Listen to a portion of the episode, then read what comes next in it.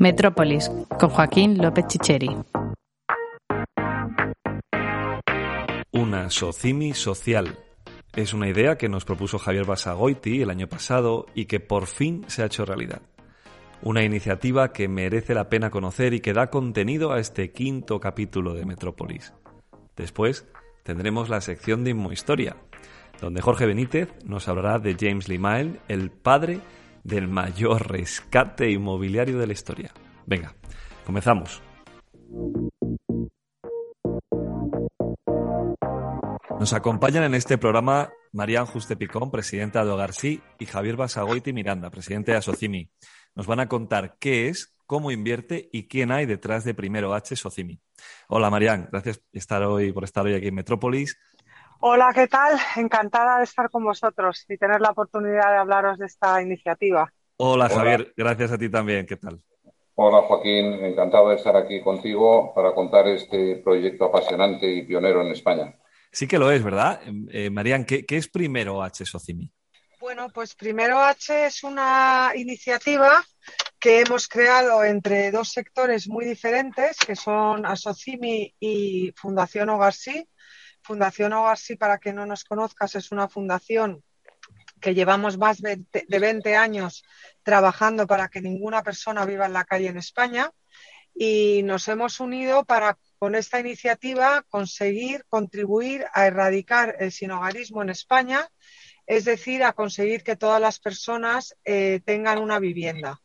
Y lo que es Primero H es una, una social, es un proyecto de inversión social de impacto en el cual invitamos y convocamos a inversores para que pueden ser particulares o empresas a que pongan un dinero para solucionar eh, un problema social, que en este caso es la falta de acceso a la vivienda de personas de colectivos vulnerables y que a la vez, como toda inversión, obtengan una rentabilidad. Eh, Javier, ¿qué es, un, qué es una inversión de impacto?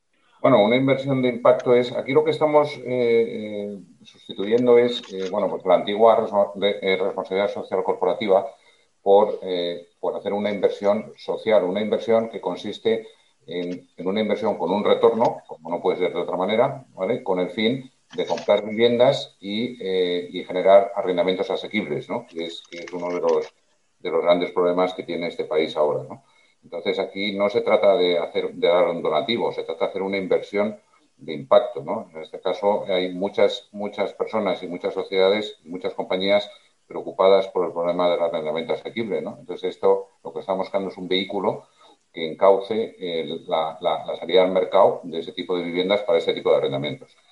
Marian, ¿a quién va dirigido el impacto? ¿A quién va destinado eh, los pisos que va a tener en propiedad primero H. Socini?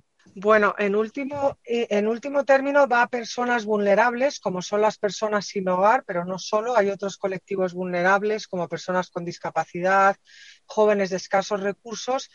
Digo en último término, porque en primera instancia los que vamos a ser clientes de esta SOCIMI somos las ONGs que vamos a alquilar estas viviendas para atender a nuestros colectivos. ¿no? Pues por ponerte un ejemplo, Hogar Sí, nuestra fundación, ya gestionamos eh, ya somos un actor inmobiliario, de hecho, porque gestionamos unas 400 viviendas que destinamos a personas que no tienen hogar. Queremos ampliar esa oferta de viviendas que ofrecemos a personas sin hogar y para eso hemos salido al mercado y era muy difícil encontrar ese tipo de vivienda asequible que estábamos buscando. Y ahí fue cuando, junto con Asocimi, decidimos, bueno, pues si no existen esas viviendas en el mercado, vamos a crearlas. Si hicieras una tarta, em, ¿cuáles serían los porcentajes entre personas sin hogar, incluso con algún tipo de dificultad eh, más allá de las económicas, o gente joven? Es decir, ¿tenéis una idea del de, impacto en concreto eh, de, Primero H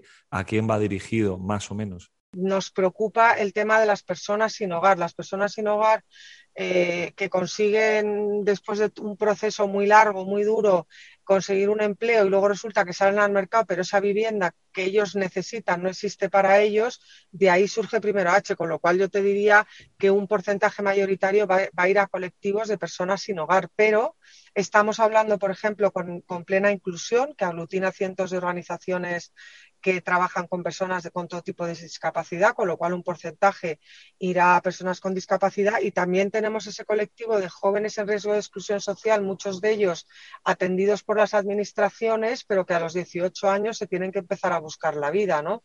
Eh, yo con tanta precisión no me atrevo a darte porcentajes, pero sí te diría que en una primera instancia vamos a cubrir las necesidades de ONGs como nosotros, de personas sin hogar, y después poco a poco ir sumando a otros colectivos. Y ahora que lo has mencionado, eh, Marian, eh, eh, ¿no es mejor que esto lo lideren los organismos públicos? ¿Por qué, porque una iniciativa privada se dedica a esto y por qué tiene sentido? Bueno, los organismos públicos, debo decirte, y esto te lo puedo contar mejor Javier, que fue una reunión con el director general de, nuestro gobierno y ayuntamientos sí que han mostrado interés en participar en esta iniciativa, pero por un tema de agilidad y de iniciativa y también un poco para demostrar que la sociedad civil, eh, tanto el sector empresarial como, las organizaciones sociales, eh, reconocemos y vemos los problemas sociales y estamos problemas sociales y estamos dispuestos a unirnos y remangarnos para eh, solucionarlos, que luego se va a añadir el sector público y varios ayuntamientos y gobiernos, por supuesto, y de hecho, de nuestros proyectos de viviendas que tenemos, la mayoría son financiados por eh, organismos públicos. Por ponerte un ejemplo, con el Ayuntamiento de Madrid tenemos casi 100 viviendas financiadas por el Ayuntamiento de Madrid, con lo cual directa probablemente porque ha manifestado interés, pero también indirectamente ya están participando en el proyecto a través de nuestra fundación. Javier, ¿a quién se le ocurrió primero la idea? ¿A Mariano o a ti? Bueno, pues eso, es, difícil, de decir, la verdad. Lo que pasa es que, eh, eh, como decía Mariana al principio, mm, Hogar sí tiene 314, 316 viviendas en alquiler ahora mismo, ¿no? Entonces, eh, lógicamente, como, como yo represento al sector inmobiliario, a, nuestra parte del sector inmobiliario, Hogar sí nos contactó para decir, oye, necesitamos vivienda granular, porque el problema de, de Hogar sí es que no, vale, no le vale un bloque de viviendas, necesita una vivienda en cada bloque, por explicarlo claramente, ¿vale? Entonces al final dijo, oye, nos echáis una mano a, buscar viviendas, porque, tenemos dificultades a encontrar viviendas con arrendamiento asequible. ¿no? Y ahí empezó hace ocho meses eh, las conversaciones entre OARSI y Asocimi, que son en principio conversaciones que parecían difíciles, luego han sido lo contrario, ¿no? porque somos sectores muy diferentes. ¿no? Entonces, después de chequear todos los riesgos reputacionales y todas las diferencias, y fuimos poco a poco mm, quitando las diferencias, pues llegamos a un acuerdo de un pacto fundacional ¿vale? que tiene todo el sentido del mundo. Y además, y contestando también a la pregunta gracias antes a Marian, ¿por qué no la administración pública desde el inicio? Bueno, esto es una iniciativa claramente de la sociedad civil, de dos sectores privados, con la legislación vigente actual. No hemos pedido absolutamente ninguna mejora, ninguna prerrogativa ni al Estado, ni a las comunidades autónomas, ni a, ni a los ayuntamientos. Partimos con la ley de Socimis actual, que desde Asocimi Siempre hemos dicho que es una ley que funciona, que ha venido para quedarse y, que y, en la que caben iniciativas de este tipo, ¿no? Suficientemente versátil, ¿verdad? Para, dar cabida, dar cabida a esto. Entonces, ahora efectivamente, como decía Marian, la administración pública dice, oye, qué idea más buena. Entonces, nuestro, nuestro, nuestra acción pionera es crear el vehículo y de verdad poner arrendamiento asequible en el mercado, ¿no? Luego, esta es una iniciativa que, que, que es no es exclusiva, es inclusiva. Cualquiera que quiera apoyar la iniciativa es bienvenido, ¿no? Entonces, al final, es una iniciativa muy fácilmente escalable, pero hemos deseado hacerlo, eh, eh, eh, bueno, pues con unos objetivos moderados. O sea, nuestro business plan, nuestro plan de negocio parte en generar 170 viviendas en tres años, que es aumentar el parque de hogar sí en un 50%, que bastante es. Entonces, esto ojalá lo cumplamos en los primeros seis meses, ¿no?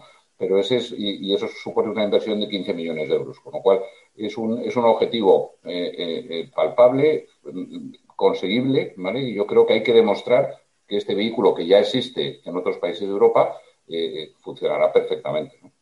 ¿Crees que, ¿crees que los asociados y el resto de, de socimis españolas van a, van a poner su granito de arena? Porque haciendo un número muy sencillo, el objetivo que acabas de definir y asumiendo que no hay endeudamiento, para 15 millones de euros en propiedades, teniendo en cuenta que en España hay 100 socimis cotizadas aquí o fuera, pero en definitiva acogidas al régimen, con un CIF español, ahí me salen 150.000 euros por, por socimi de media para poder levantar el capital necesario para, incluso sin endeudamiento, eh, eh, poder adquirir y gestionar ese parque, pequeñito parque de 15 millones de euros en vivienda, ¿no? que, obviamente eh, eh, entiendo que en el futuro se, se, tendrá por objetivo ampliar, pero que como punto de inicio estaría, sería un gran éxito. ¿no?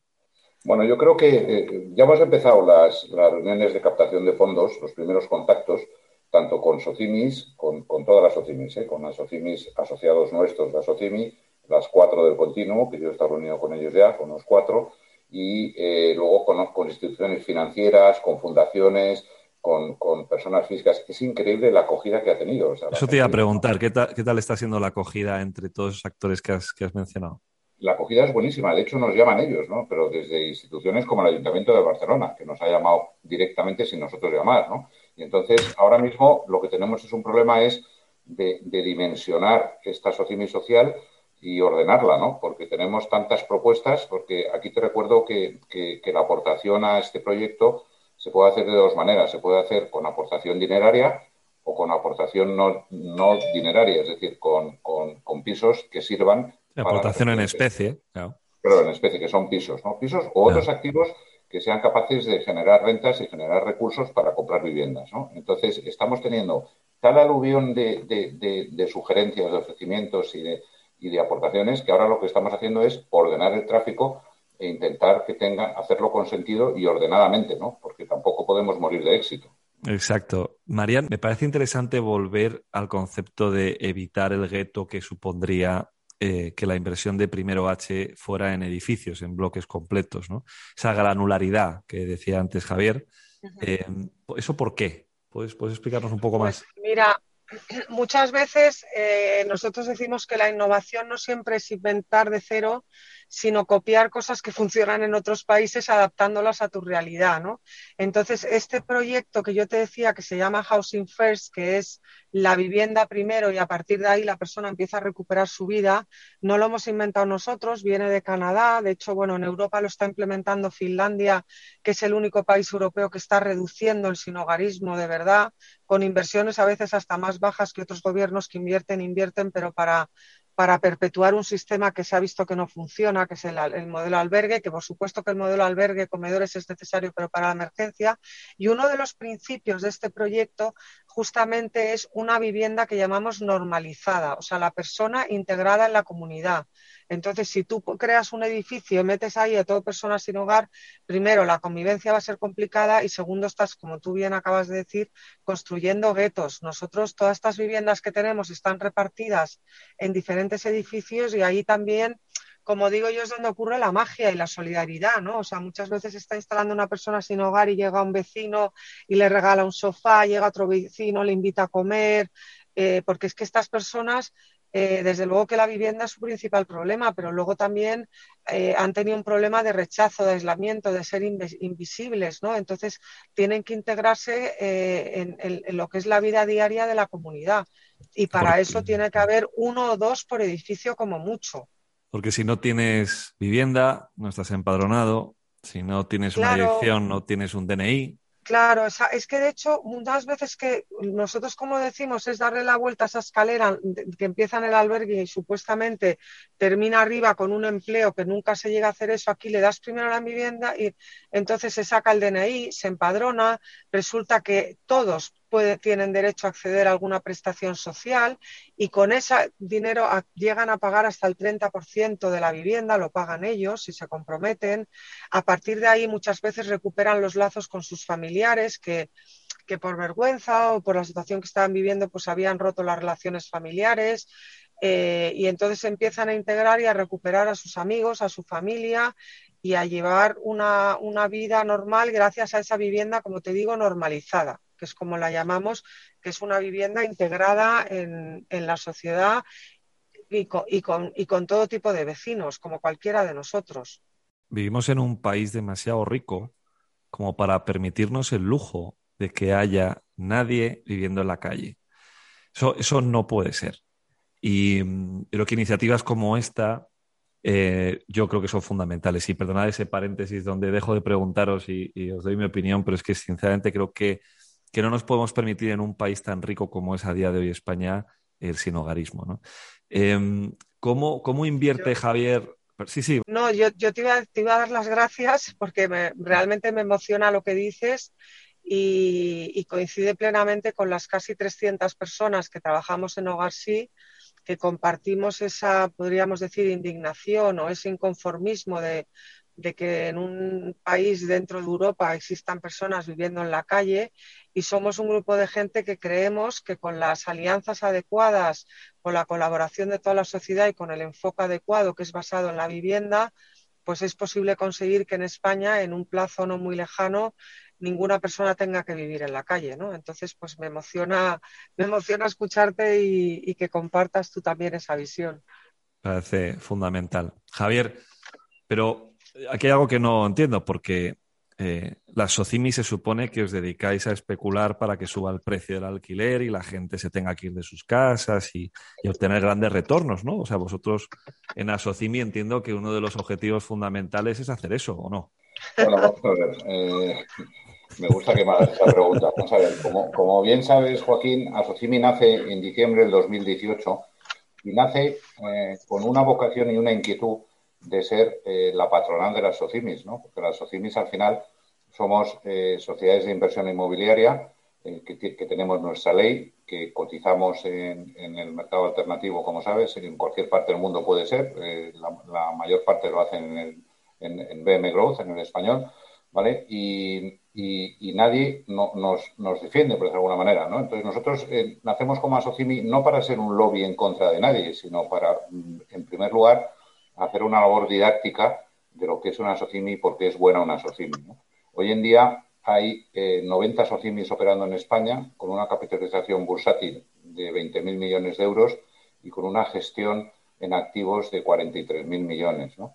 activos por valor de 43.000 millones. Pero increíblemente, en manos de las OCIMIS hay un porcentaje muy pequeño. ¿no? El parque de viviendas, para que no lo sepa, en España está en algo más de 18,6 millones de viviendas, eh, de las cuales el 97% está en manos de particulares. ¿eh? Con lo cual es un mito eso de que los grandes tenedores tienen el parque de viviendas. No es así. Instituciones, fondos y tal tienen un, un 3% solamente de esos 18 millones y a su vez que sean SOCIMIS es el 1%, es decir, son 33.000 viviendas sobre 18 millones, con lo cual difícilmente podemos influir en la subida de los precios del alquiler. ¿no? Pero 40.000 40 millones en activos residenciales en propiedad de las SOCIMIS no, no, no permite influir o es que los 40.000 millones no, son en activos residenciales? No, no, de los 40.000 millones solamente el 11% está eh, en activos residenciales, ¿no? Con lo cual por ahí tenemos, en los SOCIMIS hay hoteles, hay centros comerciales, hay oficinas, hay logística, hay de todo, ¿no? Con lo cual el porcentaje es muy pequeño, ¿no? Y, el, porcentaje de viviendas en alquiler es todavía más pequeño, ¿no? Venga, pues aclarado que, aclarado que no, las OCIMs no se dedican a, hacer el mal con el residencial y, a fastidiar a la gente, creo que es importante siempre recordarlo. ¿Cómo invierte primero H? Bueno, aquí, aquí teniendo claro el objetivo, que el objetivo es crear arrendamientos asequibles, arrendamiento asequible no, no necesariamente es eh, un arrendamiento muy barato, muy barato. Es un arrendamiento de mercado un poquito por debajo del mercado y luego eh, las, las, fundaciones como Garci son las que se ocupan de con las subvenciones y los acuerdos que tienen con, con las diferentes administraciones en convertirlo en todavía más asequible, ¿no? Pero el caso, nosotros el plan es invertir en, en, vivienda, vivienda que vamos a empezar por las plazas donde Hogar sí tiene más, más demanda de viviendas, que es Madrid, Granada, Palma de Mallorca, Murcia y no sé si me dejo alguna, pero bueno, pero son esas plazas, pero esto tiene una vocación claramente nacional, ¿no? Entonces lo que estamos buscando son viviendas eh, que en las grandes ciudades van a estar con un tope de 120.000 euros de coste de compra, ¿vale? Eh, eh, o sea que van a estar entre 60.000 y 100.000, por poner una media, que habrá que hacer un CAPEX, habrá que, que, bueno, pues que maquillarlas un poco porque no estarán en buen uso seguramente, y crear y crear arrendamientos ¿no? asequibles. ¿no? Entonces, eso, el, el, presupuesto es conseguir 40 viviendas en el primer año de la Socimi Social y 70 en los dos posteriores, 70 más 70. ¿no? Entonces, eh, creemos que es un objetivo que, que se va a conseguir, que lo vamos a conseguir. Y ahora mismo lo que estamos es estudiando las diferentes ofertas que nos han que nos están aportando la gente interesada en, contribuir en este proyecto. ¿no? Entonces, este proyecto, la clave es que tiene que ser rentable, es decir, tiene que ser rentable y, los primeros números que estamos haciendo nos está saliendo rentable. ¿no? Entonces, si conseguimos unos retornos de un 2% como, como dividendos por los accionistas, pues será un éxito. ¿no? Entonces, no, Entiendo que una de las maneras de, hacerlo más rentable, sin, sin, ser, por supuesto, una inversión que tenga como objetivo primordial la rentabilidad a su accionista, sino ese impacto en la sociedad, pero para que no se convierta en, lo que decíais antes, ¿no? Responsabilidad social corporativa, dinero a fondo perdido o caridad, como dirían algunos, el, objetivo es que el patrimonio, la inversión, el principal quede protegido en una inversión razonablemente estable, la cual además tenga un retorno. Pero ahí me parece muy importante, para ver si, lo he entendido bien, explicar, eh, a ver si lo resumo bien, Javier. Em, primero, H. Socimi invierte comprando pisos o recibiendo aportaciones en especie de pisos para alquilárselos a hogar sí, para que ellos a su vez gestionen a quién se da entrada en esos pisos, dado que a Socimi no tiene la capacidad ni el criterio de entender esas situaciones, de saber a quién tiene que ayudar, a quién no. Probablemente pues, le darían gato por libre o haría simplemente tema del trabajo. Entonces, realmente la sociedad eh, primero H. Socimi, tiene la propiedad de las viviendas y un alquiler estable, porque quien paga ese alquiler es Hogar Sí, o hay, y bueno, por supuesto, otras ONGs o fundaciones que quieran colaborar y que quieran tomar esa posición, o hay algún caso en el que se va a alquilar de forma directa bien a una administración o bien incluso a algún particular. Bueno, en una primera fase yo creo que lo ha resumido perfectamente. Vamos a comprar vivienda, vamos a crear rendimiento asequible y en principio vamos a dar un retorno, un retorno que es bastante seguro porque eh, eh, estamos eh, barajando un escenario de impagados cero, porque nuestros arrendatarios son OASI y otras fundaciones, ¿no? que jamás han incumplido un pago de un alquiler. ¿no? Entonces, yo creo que el tema de, a quién se asigna esa vivienda luego es un tema muy complicado que lo tienen que hacer profesionales como OASI, donde hay un acompañamiento social y una serie de cosas mm, que, a nosotros se nos sale. Nosotros aportamos el negocio inmobiliario, pero toda la parte social y la cooperación social y esa labor tan maravillosa que hace así no nos corresponde a nosotros y hay que dejárselo a ellos, ¿no? Por lo cual nosotros estamos en el primer paso y la Socini se va a quedar ahí en el primer paso, ¿vale? Que es generar esos arrendamientos. Otro día me preguntaban que cómo lo vamos a hacer. Pues una primera fase sería con aportación dineraria que nos den los inversores interesados y aportación de pisos. La segunda fase, cuando tengamos recursos, es comprando esos pisos. Y la tercera fase, eh, ¿por qué no? Pues promoviendo esos pisos, ¿no? Ya tenemos alguna oferta de suelo público para que hagamos esta iniciativa, ¿no? Pero eso será en una fase posterior, ¿no? Ahora lo lógico es seguir este camino que te he dicho, que es aportación, compra y promoción. ¿Siendo la aportación y compra eh, desde el principio una opción o inicialmente primero H. Socini solo va a aceptar eh, ampliaciones de capital en especie con... No, no, no, no, no, van, van, a ir a la vez. Lo que pasa es que lógicamente solamente podemos comprar si tenemos recursos, claro. Entonces, eh, eh, pero, pero va, va, a haber un momento que esté, que se junten aportación con compra. Bueno, eso yo creo que tenemos que entre todos hacer mucho para que, para que existan esas aportaciones, no solo de pisos, que además no tienen que ser, no tienen que ser los pisos que, otras OCIMIS, otros fondos o incluso otros particulares no quieren y que son un desastre. O sea, tienen que ser viviendas donde alguien pueda, pueda, pueda vivir, más allá de que necesiten algún tipo de reforma o de adaptación o de. Bueno, de, hecho, de, hecho, funciona como una situación normal donde hay un comité de inversión que es el que va a aceptar esos activos. Es decir, cuando se aporta un activo, lo que se hace es el registrador eh, nombra un valorador independiente se valora y se hace una cogición de canje con acciones de la Socimi. Pero el comité de inversión de la Socimi, donde estamos, digo de la Socimi, de, primero H, donde estamos Ogarsi y Socimi, vamos a validar que ese activo sirve para el objeto social de esta Socimi. Si no, no sirve, es decir, no vale eh, un local comercial vacío en un pueblo de no sé dónde, porque eso eh, eh, no solamente no genera recursos, sino, es un problema. que los consume, sino que los consume, ¿no? Con lo cual ahí nosotros vamos a hacer de árbitro y ahí es donde Socimi de verdad en nuestro expertise inmobiliario puede aportar a esta causa.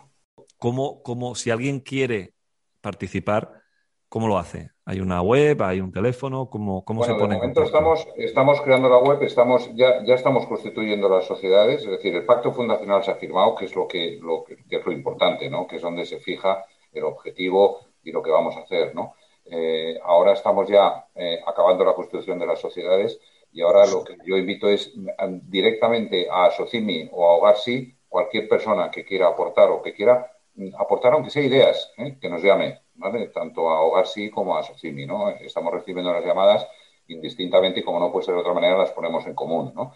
Con lo cual, eh, eh, ahora estamos haciendo la web, estamos haciendo tal, pero de momento hay que dirigirse a Socimi y a, y a Hogar Sí. Estás en una fase de, además de búsqueda de, inversores y, están las webs de, Hogar Sí y de Asocimi, asocimi.org, y, es, fácil, es fácil contactar. Marian, eh, creo que puede tener mucho sentido algún ejemplo de los cientos, cientos, más de 300, casi 400 que decías antes, eh, uno de los ejemplos de alguien a quien hayáis sacado de la calle y al que le hayáis ayudado. ¿Cómo, cómo funciona? Pues mira, sí, te voy a, te voy a poner un ejemplo de, una persona concreta. Eh, vamos a decir que se llama Juan. Eh, con Juanes tenemos muchos, eh, pero su, su, trayectoria es de una persona en concreto. Esta persona llevaba una media de seis años de vida en la calle, estaba totalmente solo, no, no tenía ningún tipo de relación con su familia entonces eh, accedió a una de nuestras viviendas a través de este programa Housing First que te comenté. Y como tú comentabas antes, pues con estas viviendas no se le da y se le deja solo, sino que hay unos trabajadores sociales profesionales de nuestra organización que le acompañan. Esta persona se saca su DNI, después eh, se empadrona, a partir de ahí, como te decía, pues pudo acceder a una prestación social por, pues, condiciones personales de que, que Juan tenía.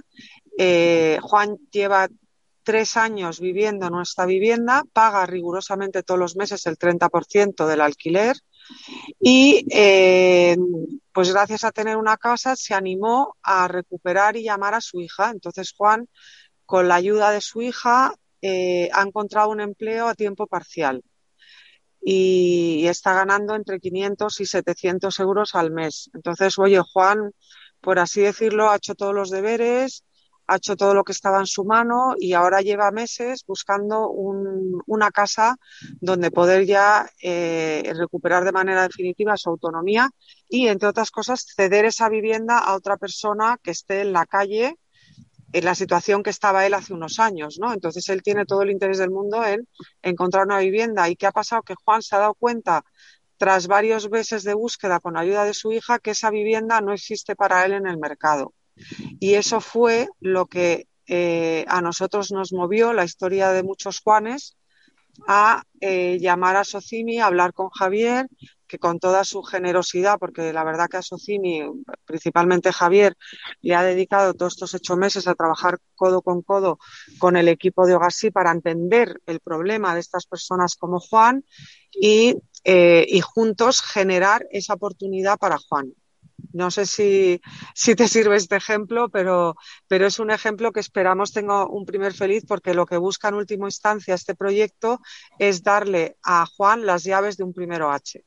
Yo creo que está claro que a Juan le queda un largo camino todavía por recorrer y que tendrá que seguir mejorando y mejorando sus condiciones, pero entre la situación en la que estaba cuando contactó con vosotros o cuando vosotros lo rescatasteis y cómo está ahora, pues, pues es evidente que, que la diferencia ha merecido mucho la pena. Yo creo que, como decía antes, no, no nos lo podemos permitir. y creo que, que España es un país hoy en día demasiado rico para, para no mirar no mirar y no, no hacer nada eh, con un problema como este. Y, de verdad que, os doy la enhorabuena a los dos, a María Juste Picón, presidenta de Hogar Sí, y a Javier Basagoiti Miranda, presidente de Asocimi, por, por haber echado un rato en contarnos algo que creo que va a tener una, un impacto, nunca mejor dicho, en, en la sociedad y algo de lo que sentirse orgulloso, porque, como todos sabemos, más allá de que nuestras carreras profesionales nos puedan producir mucha satisfacción, creo que no dormiríamos tranquilos si no tuviéramos la sensación de que pasamos por la vida haciendo algo más. Y esto es un, buen ejemplo. Enhorabuena a los dos.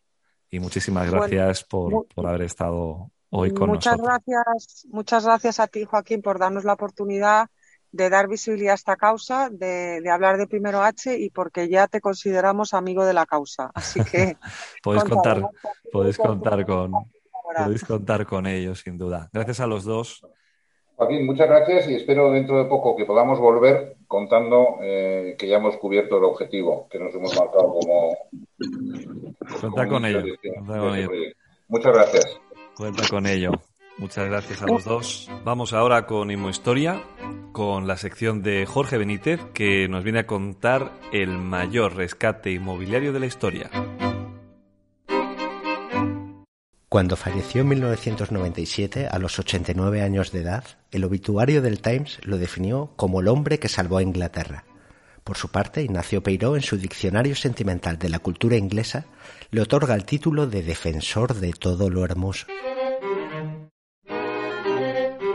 Con semejantes reconocimientos, resulta extraño que casi nadie en España haya oído hablar nunca de James Lee Mile, protagonista hoy de este capítulo de Inmuhistoria. Este esteta bisexual educado en Eton, biógrafo de duques y condes y con estudios en arte, es el padre de uno de los mayores rescates inmobiliarios de la historia. El artífice de una operación que permitió a Inglaterra salvaguardar sus country houses y defender un patrimonio privado que en muchos países, entre ellos España, se fue perdiendo a lo largo del siglo pasado por culpa de crisis económicas, planes urbanísticos sin escrúpulos y quizás el mayor peligro al que se enfrenta siempre cualquier inmueble hermoso, la carcoma de una herencia mal avenida. En los años 30, el joven Ismael diseñó con el beneplácito del gobierno una compleja arquitectura legal para poder salvaguardar el patrimonio de las más insignes casas de campo del país. Su idea consistía en lo siguiente. Los dueños que quisieran transferían su propiedad al National Trust, una fundación creada para proteger los bienes de valor histórico, a la vez que quedaban garantizados sus derechos de habitarlas indefinidamente y de transmitir a sus herederos su uso y disfrute. La única obligación que se les imponía una vez cerrado el trato consistía en que en determinadas fechas permitieran abrir sus palacios rurales al público. Más de tres décadas duró la misión del Ismael. Su proyecto, que empezó titubeante, fue un absoluto éxito a partir de la Segunda Guerra Mundial. La razón se debe a que muchos nobles aceptaron su propuesta porque ya eran incapaces de asumir el mantenimiento de esas fincas, restaurar su patrimonio artístico y pagar un servicio con decenas de empleados. Su época de esplendor había pasado y además no tenían recursos para hacer frente a una presión fiscal cada vez mayor. Así se salvaron las mansiones donde habían sido educados como gentlemen los prohombres del gran imperio de los siglos XVIII y XIX. Construidas en estilo clásico, con fantásticos jardines, aún uno puede disfrutarlas, tanto de turista como de espectador, ya que son las mejores embajadores de las grandes películas y series británicas de época. Son los fastuosos escenarios de Danton Abbey, Lo que queda del día o todas las versiones de las novelas de Jane Austen. Todo gracias al Ismael, quien encontró una fórmula en la colaboración público-privada ideal para superar un momento de crisis que permitió proteger la esencia del individualismo inglés de las dos grandes tentaciones del Estado respecto al patrimonio de un país, el intervencionismo sin límites o la indiferencia absoluta. Lismael no solo fue un empleado público competente. Para la historia dejó la publicación de sus diarios en los que se recoge aquella operación colosal y su impacto en una sociedad que se transformaba unas páginas llenas de chismes, observaciones, y que son testimonio de esa Inglaterra en extinción de lores y ejércitos de mayordomos y amas de llaves. Baste un ejemplo. Durante la tramitación de la cesión de una hermosa casa solariega en Lynn Park, recogió el sentir de sus dueños, Lord y Lady Newton. Nunca serán capaces de adaptarse al nuevo orden tras la guerra, escribió. Admiten que sus días han acabado y que la vida que conocieron terminaba para siempre. Resulta fascinante como un chico bien, con pretensiones académicas y estudios en Oxford, dedicó una vida a semejante iniciativa. La razón la contó su biógrafo Michael Bock, cuando desveló que su vocación nació de una anécdota de juventud. Siendo veinteañero, James asistió a una fiesta desenfrenada en la que unos niñatos snobs, excitados por el alcohol, cogieron unas escopetas de caza y se dedicaron a disparar a los genitales de las esculturas que decoraban el jardín de uno de esos palacetes de la campiña. No solo eso, contempló, o quizás fue cómplice, de cómo arrancaban con una fusta de montar la pintura de unos valiosos cuadros de casi un siglo de antigüedad. Como conservadora la inglesa que era, aquel día, o tal vez durante la resaca de la mañana siguiente, sintió la llamada del deber con las generaciones venideras, y de esa manera, entre excéntrica y práctica, defender aquel legado de futuros bárbaros. Por ello, le rendimos nuestro más sentido homenaje.